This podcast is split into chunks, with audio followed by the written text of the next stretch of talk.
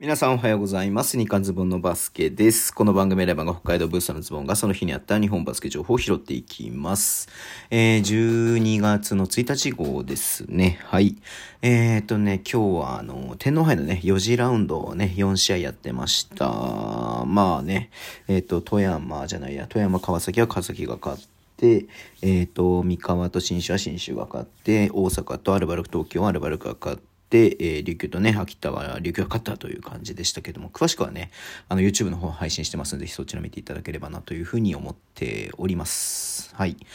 でですね、まあ、ニュースなんですけれども、今日 B リーグからね、リリースがありました。東アジアスーパーリーグとのパートナーシップ締結締結、契約締結のお知らせということですね。うん。えっ、と、その東アジアスーパーリーグ、略してね、EASL、EASL、言いづらいね、EASL、はい。えっ、とね、まあ、契約、締結したということですけれども、まあ、この EASL は何なのかっていうと、B リーグ、えー、韓国の KBL、え、フィリピンの PBA、チャイニーズ台北の P リーグプラスから、え、7チームと、え、日本、え、中国本土、え、香港、チャイニーズ台北、台湾からね、集まった選手1チームの8チームで行われる、えー、と、リーグ戦ということですね。ホームアウェイ形式であって、チャンピオンを決定するということらしいです。はい。えっ、ー、と、とね、で、まあ、それがだからね、ちょっとこれは B リーグのリリースじゃなくて、バスケットボールキングさんの方に載ってるんですけれども、えっと、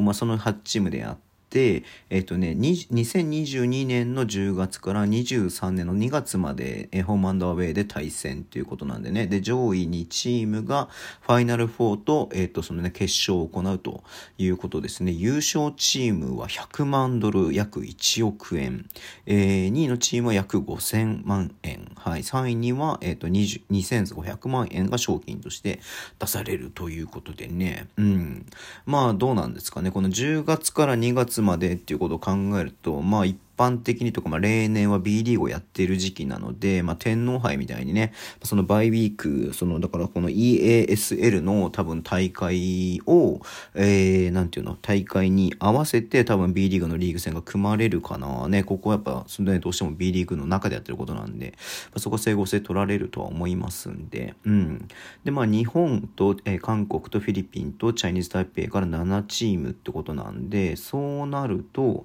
えっ、ー、と、日本は何チームでんの ?2 チーム出んのかな ?1 チーム出んのかな ?2 チームなのかな？とかって思うけれどもね。うん。だから今シーズンの結果次第で多分、あのね、そのファイナルに行った2チームが出る感じになるのかなっていうふうにね、思いますけれどもね。うん。まあちょっとその、まあ普段やっているその B リーグのね、普段のレギュラーシーズンのリーグ戦の兼ね合いとか、えっ、ー、と、ね、まあホームアンダーウェイってことはやっぱね、その、ね、海外、ね、外国って言ってもまあ韓国、フィリピン、チャイニーズタイペイ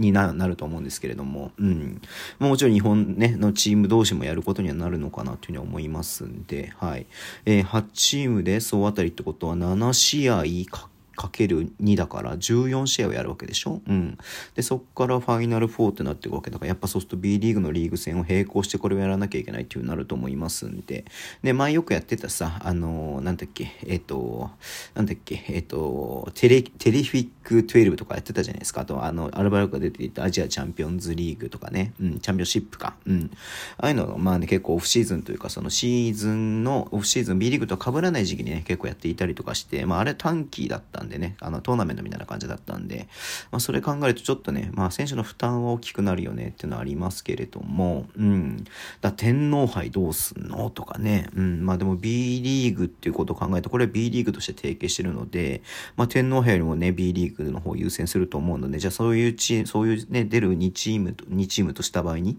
2チームは天皇杯には出ないのとかなんかね、いろいろ思ったりとかして見てましたけれども、はい。まあ、いずれにしろ、まあ、海外のね、まあ、これもこの間本当に中国戦見た後にね、YouTube の中でも話したけども、えー、海外のチームとやるってことはすごく大事なことなんでね、うん。まあ、そういった意味でもすごくね、えー、楽しみ、楽しいですし、楽しみだなというふうに思いますし、まあ、チームとしてね、あの、レベルアップできるってことはすごくいいことだと思うので、うん。まあ、そういうね、そのチームの選手がまた代表とかね、まあ、そういうところにね、いろいろとこう、リソース、えー、ね、あの、フィードバックしてっていうのがあれば面白いなっていうふうに思ってますんで、まあ、僕は、あの、おおむね賛成だなっていうふうに思ってますね。うん。ただそのね、B リーグ、まあもちろん過密になるとは思いますんで、まあその辺のマネジメントもすごく重要になってくるんで、まあ本当ね、だから、なんか大変だからやるなっていうのはいくらでも言えると思うんですけども、大変だからこそやった時にどういうね、えー、ことができるのかって考えた方が、まあ建設的かなというふうに思いますんで、はい。えー、そういった感じでね、まあ応援していきたいなっていうふうに思ってます。はい。えー、そんな感じで今日終わりにしたいと思います。Twitter でも情報発信します。ぜひフォローお願いします。YouTube 毎日やってます。えー、ラジオトークのアプリ聞いている方、ハートボタンを押してください。では、今日もお付き合いいただきありがとうございます。それでは、いってらっしゃい。